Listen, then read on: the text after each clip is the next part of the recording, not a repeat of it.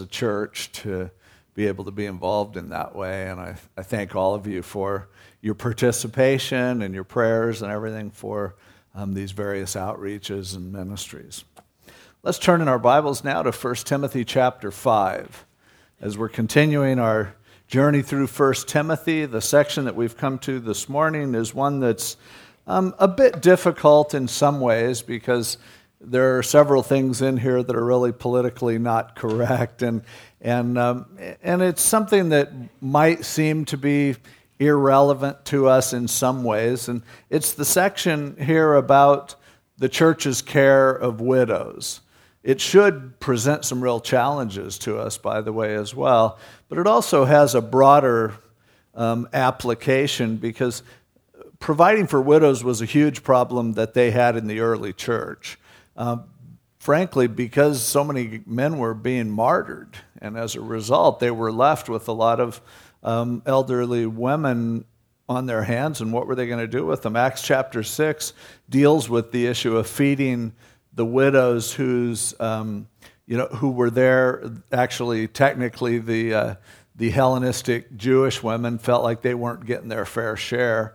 Here in 1 Timothy chapter 5, Paul is addressing Timothy on this issue and basically giving him some advice on how to dole out whatever the church had in order to help others. And this is something that's important for us to understand and to learn from because we can't help everyone who's in need. And every one of us is torn. We see so many needs that are out there, and you think, well, how do you prioritize that? What are our responsibilities, and how should we go about making those decisions. And so it's some real practical stuff, but uh, again, it doesn't always conform to some of our modern sensibilities. And so there are some things in there that might um, prove to be shocking to you, but I'm just going to go through it. And as we, as we go through this passage in terms of how Paul was telling Timothy specifically to address the issue of widows,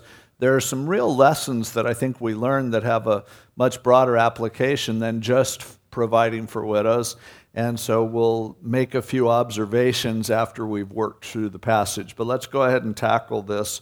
Beginning with verse 3, he says, Honor widows who are really widows. Now, already that seems kind of an unusual way of putting it because a widow is someone whose husband has died, and you would think, how complicated is that? But here he's talking specifically about who to support. The word honor there is a word that means to put a value on and actually to compensate in the context. Later on, he talks about pastors and how we are to support them, and he calls it giving them double honor. Um, and it's clearly from the context talking about finances. And so, because of the context, here he's saying, don't just give money to someone or don't just give food or resources to someone just because they say they're a widow or just because they're alone. Um, there are more criteria to look at than just that. And so we're looking for the ones who are really widows, the ones who are perhaps the most deserving or in the greatest need. But he says, But if any widow has children or grandchildren, let them first learn to show piety at home and to repay their parents, for this is good and acceptable before God.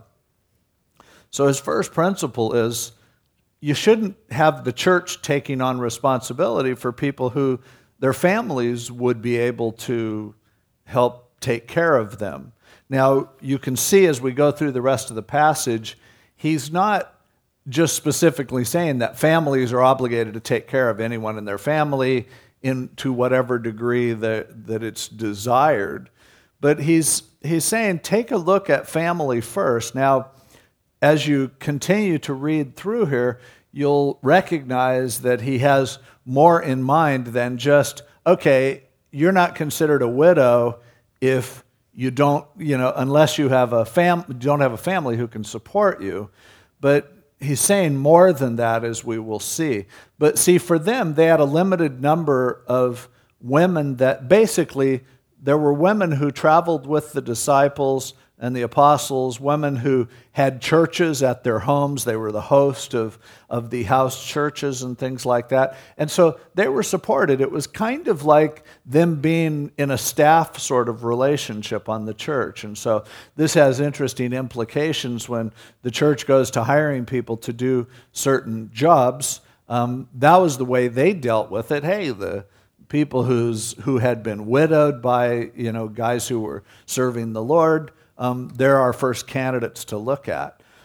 But the whole thing of children and gra- grandchildren learning to show piety at home and repay their parents is an important point.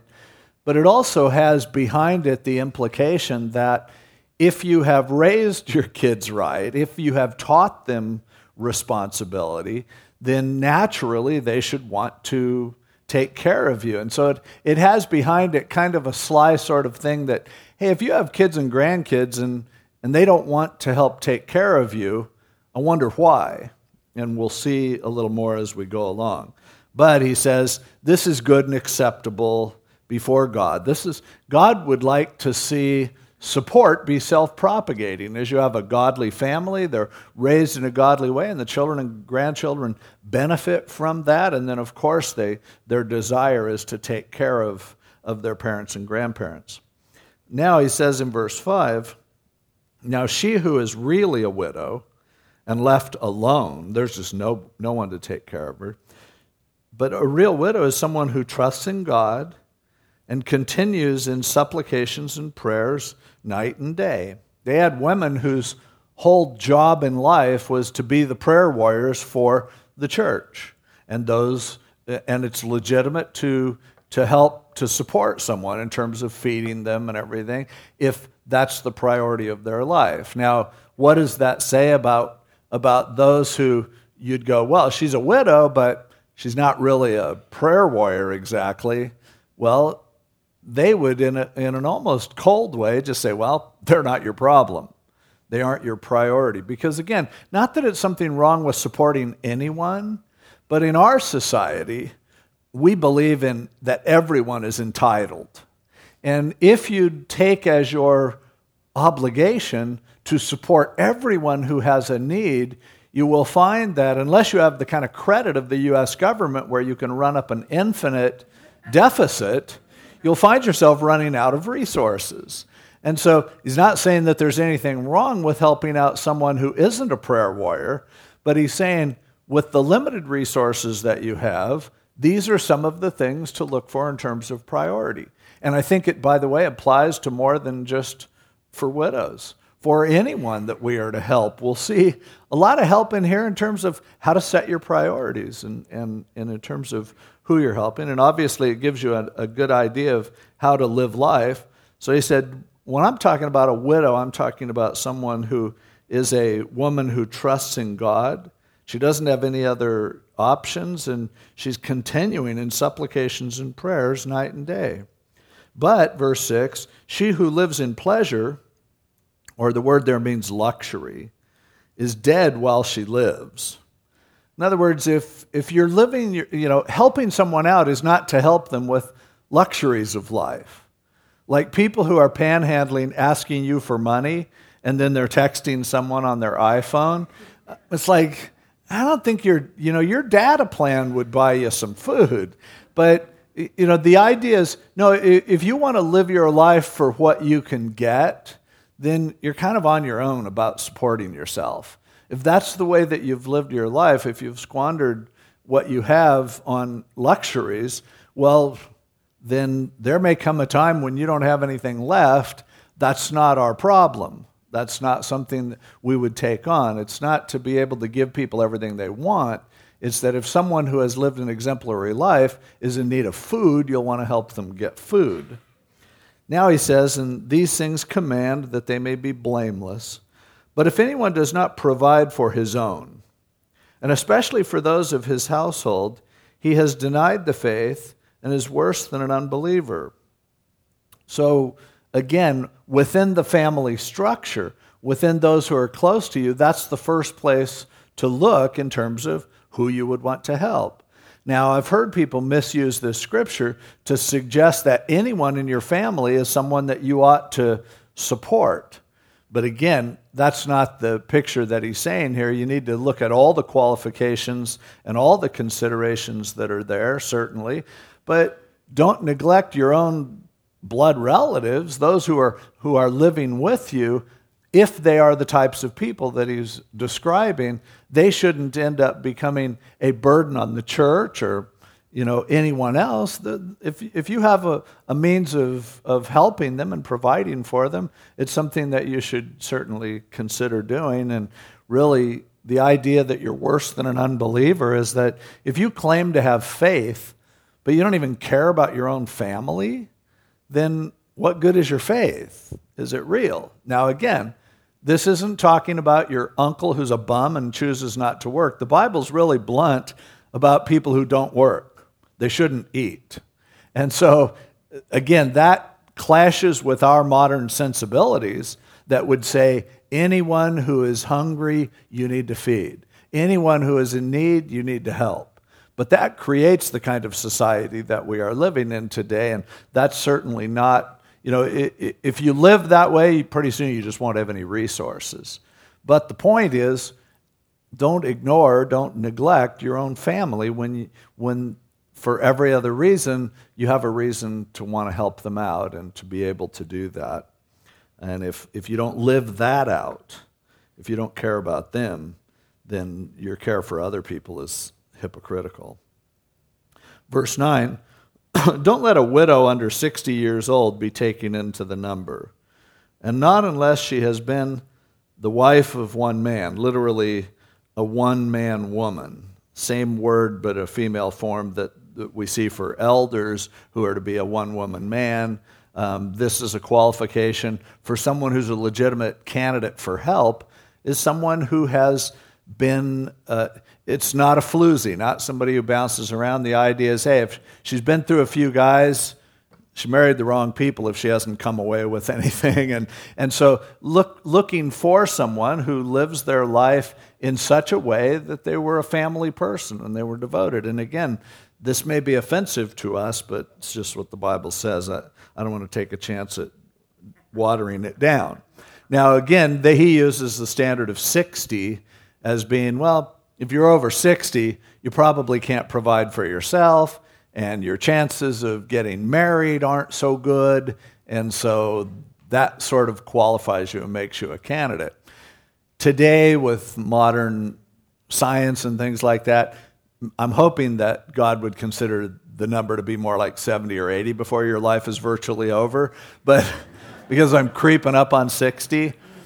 But the point really is that, hey, if you're helping somebody, if they're younger, they, they should be helping themselves. You're not doing them a favor by supporting someone who has the wherewithal to support themselves.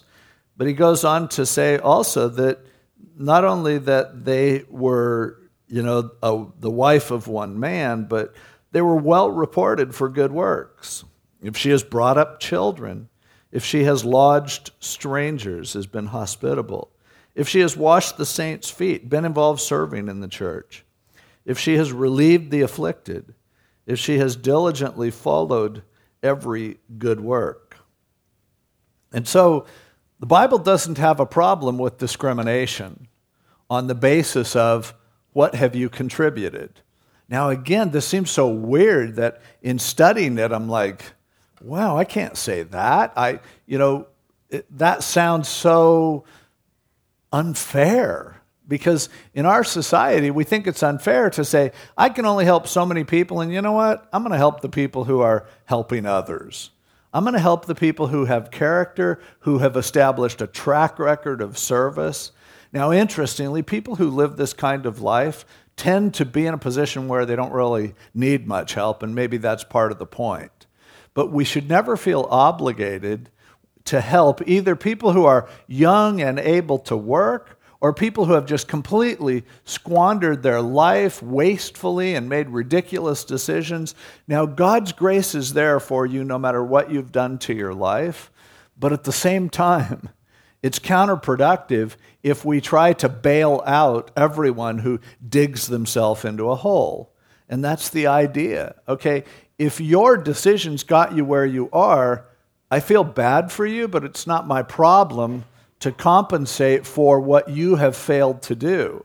Now, again, that's in our day and age, that just sounds shocking. But the Bible had no problem with making those kinds of evaluations because it was the day where resources were truly limited. There was no credit, there was no way that you could bend and shape and fold things. It was just, I only have so much food here. Who am I going to give it to? If I have a choice between someone who has lived life well and someone who has lived life poorly, sorry, you know, but you kind of get what you make. It, it happens. Hey, if there's something left over, I'll, I'll, I'll try to help you out too.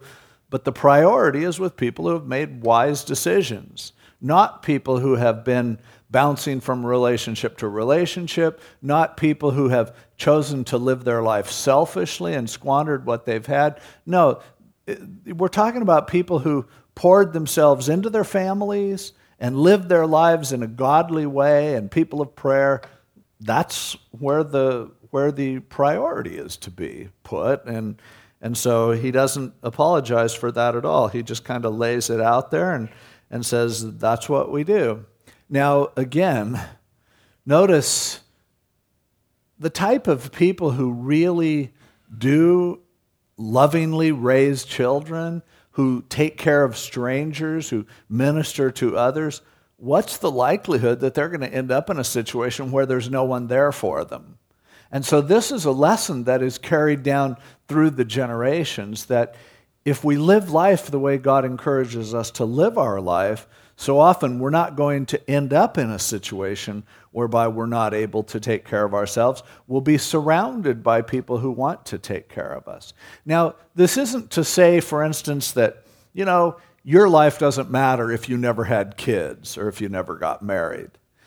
Because there are all sorts of opportunities for people who have never been married and never had children to be the type who are bringing up children and who are taking care of strangers and things like that. I think of Rose Martinez, one of our missionaries, that her picture was the first one that you saw holding a child there. Very few people that I know who have brought up more children than Rose, and they call her over there in Thailand and Cambodia, they call her Mama Rose. But Mama Rose has never been married, never had any children of her own, so to speak but she's devoted her life to children. And as a result, she has those kids that she has raised up. Now, the kids who have come through her orphanages, many of them are successful business people and doctors and things like that. And they're looking out for her as she's into her 50s now. And, and they're starting to come to her and say, Let's talk about your retirement. Let's talk about how we can come alongside you and help. And Rose is not going to have a problem with who's going to take care of me when I'm not able to work anymore. She'll be praying and doing what she can do, and, and she'll be surrounded by those thousands of children that she's poured her life into. And so, you know, there's a lot of wisdom in what Paul is saying here. And, and I wonder if we would treat our children better if we knew that they were our best chance to have a future when we get older. Um, sometimes the chickens come home to roost. When someone lives a selfish life and neglects their children, often those children will choose to neglect the parent in the end. Like that old um, song, I think it was a Cat Stevens song, "The Cat's in the Cradle," and it's about a you know a dad who never has time for his kids, and then he gets older, and the kid doesn't have time for the dad anymore.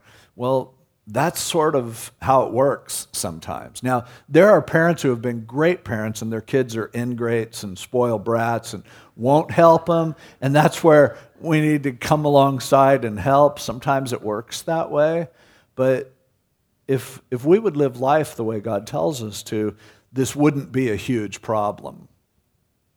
So he says, take a look at people who have invested their life in a, in a fruitful way.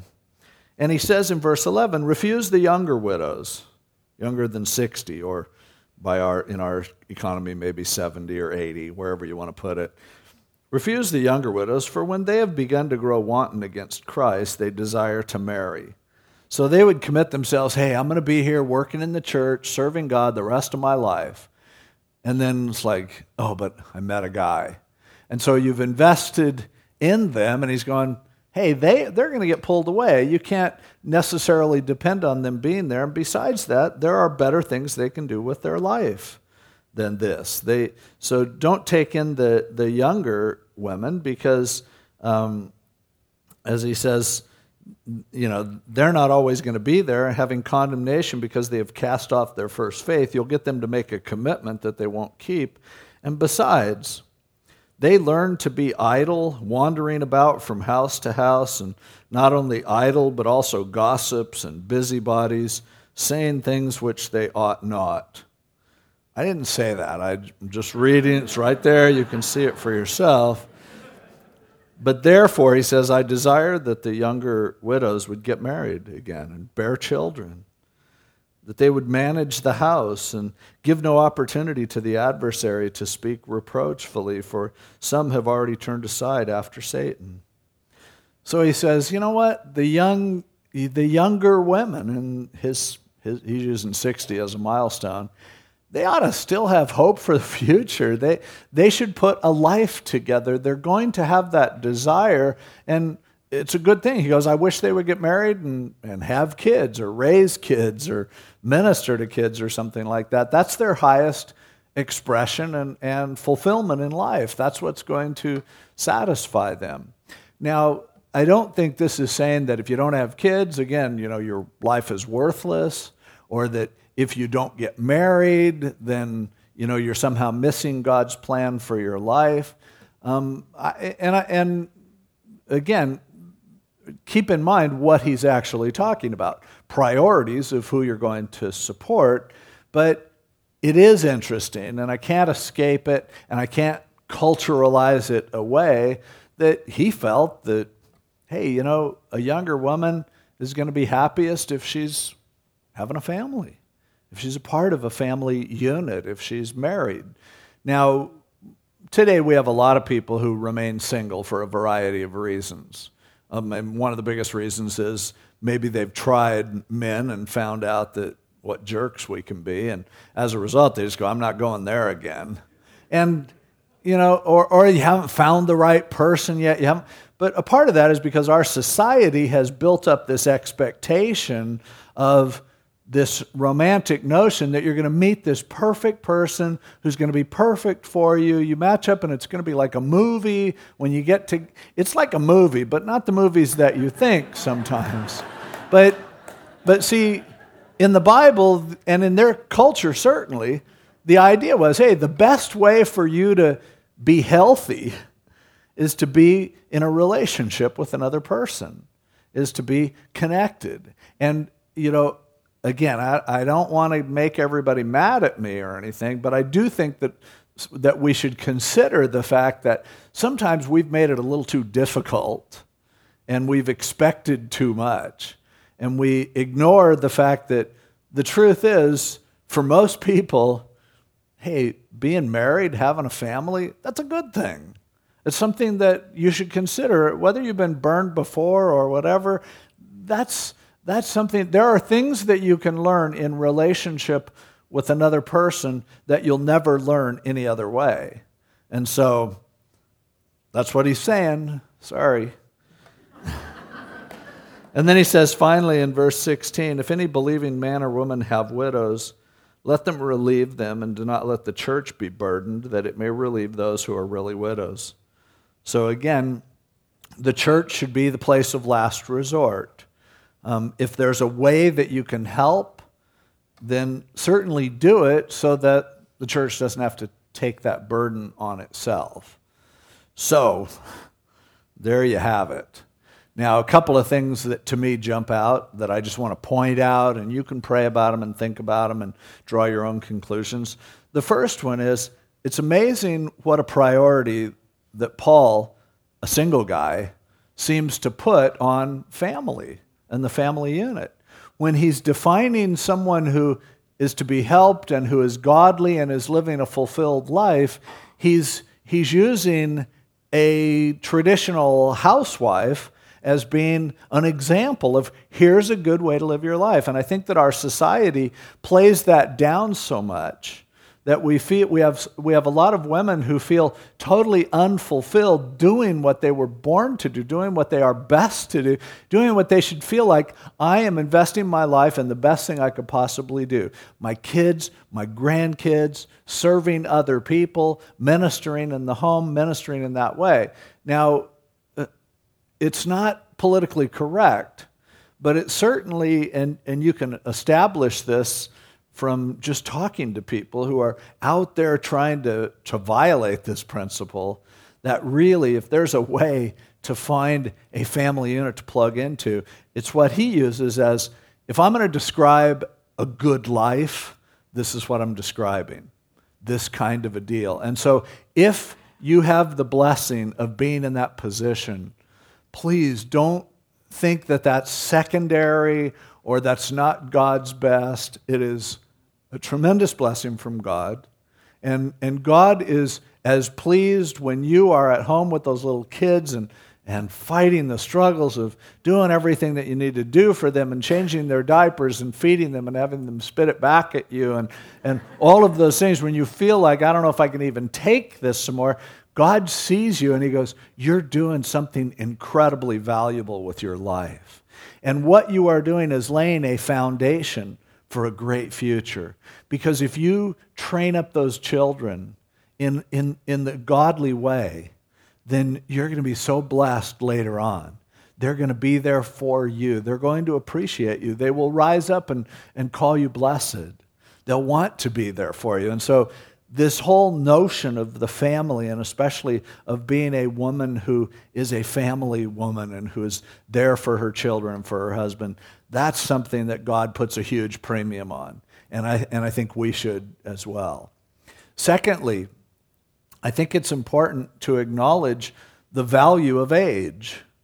Um, the Bible puts a very great blessing on people who have lived most of their life, especially age when godliness accompanies it. Just getting old doesn't mean you should be respected, but to live your life right and then to, to last a long time doing that is a huge honor and it's to be appreciated. And, and we should look at those around us who are older saints, older than us, and make sure that we reaffirm them, make sure that we try to bless them and, and help take care of them and encourage them and say thank you to them because they created whatever good that is here by their toil, by their efforts. And again, age is a beautiful thing, and you should be proud to have gray hair if you've lived a life that's exemplary. If you've just frittered your life away selfishly, if you've just lived for pleasure, then yeah, you probably should try to look younger and do everything you can to make it look like you're not as close to dead as you really are. Because, but, and that's kind of what Paul said here. But, but if you've if you earned those gray hairs, wear them with pride, and let's look at those around us. And and hey, if you're in a position to hire people, there's nothing greater you can do than to hire someone with experience to hire someone who is older if they're a person of character, if they're someone who has, has poured into their family and provided for them and been a loyal spouse and been someone who's walked with the Lord and ha- those are the kind of people that you want to put into positions. They, if they're still able to work, even, even part time, to give them those opportunities would be a really wise thing to do and to, to continue to affirm them for the way that they've lived their lives. That's, that just oozes out of this passage, I think. Um, thirdly, in this thing, I see that your own nuclear family, your own biological family, ought to mean something. That you need to, again, not at the exclusion of all these other things, but at the same time, if you have a chance to be a blessing to people in your own family, do it. Blessing your kids is going to make your future better. And, and blessing your parents is going to, to make up for all that they've done for you. And so to look at your family and to pray about how God wants you to minister to them is something that, that might involve doing some forgiving, that might involve having a bigger picture and, and saying, man, they messed up in a lot of ways, but they were trying, and, and I, I don't know where I would be without them anyway. And, how, and I want to show some appreciation for that, and I, I want to help as much as possible. And again, I'm not talking about rewarding irresponsibility or bad behavior and just bailing someone out. But at the same time, your family matters, and, and that's clear, and they should be considered eh, when you're caring for others as well.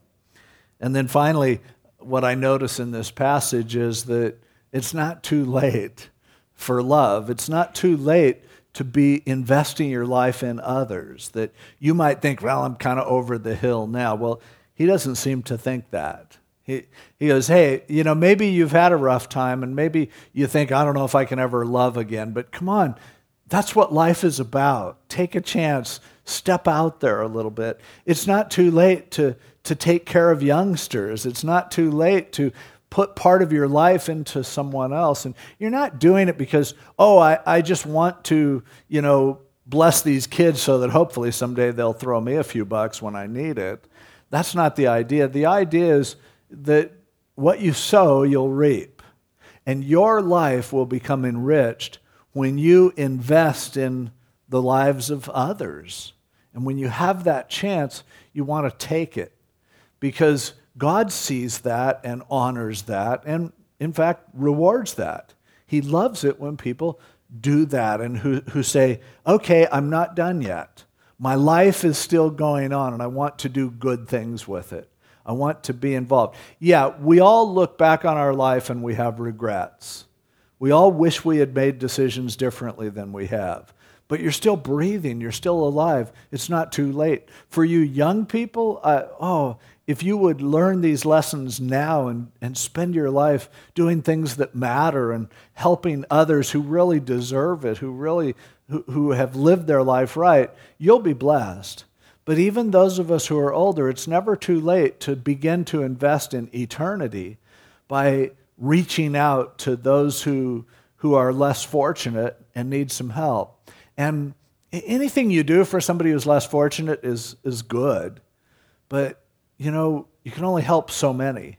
And so to set some priorities straight and to, to begin to, to give to causes that matter most and to begin to help people and encourage people who, who have done it right, what that does is it reinforces to people, just like saying, you know what, if a guy's not going to work, don't give him food. Well, a guy gets hungry enough, he'll start to work, and then he'll have food.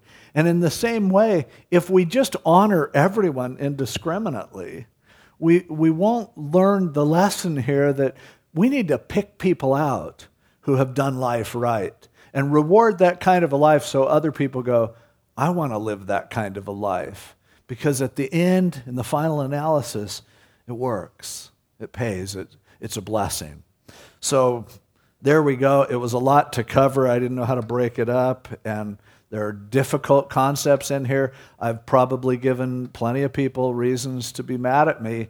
But I didn't write this really. It's like we're going through First Timothy. I'm committed to go through the whole Bible here it is, receive from it whatever God wants you to receive, and, um, and, and go in peace. I'm not trying to hurt anybody or beat anyone up. I'm just trying to be faithful to the word. Let's pray. God, help us to learn all that you have for us. Because we only get one shot at living life down here.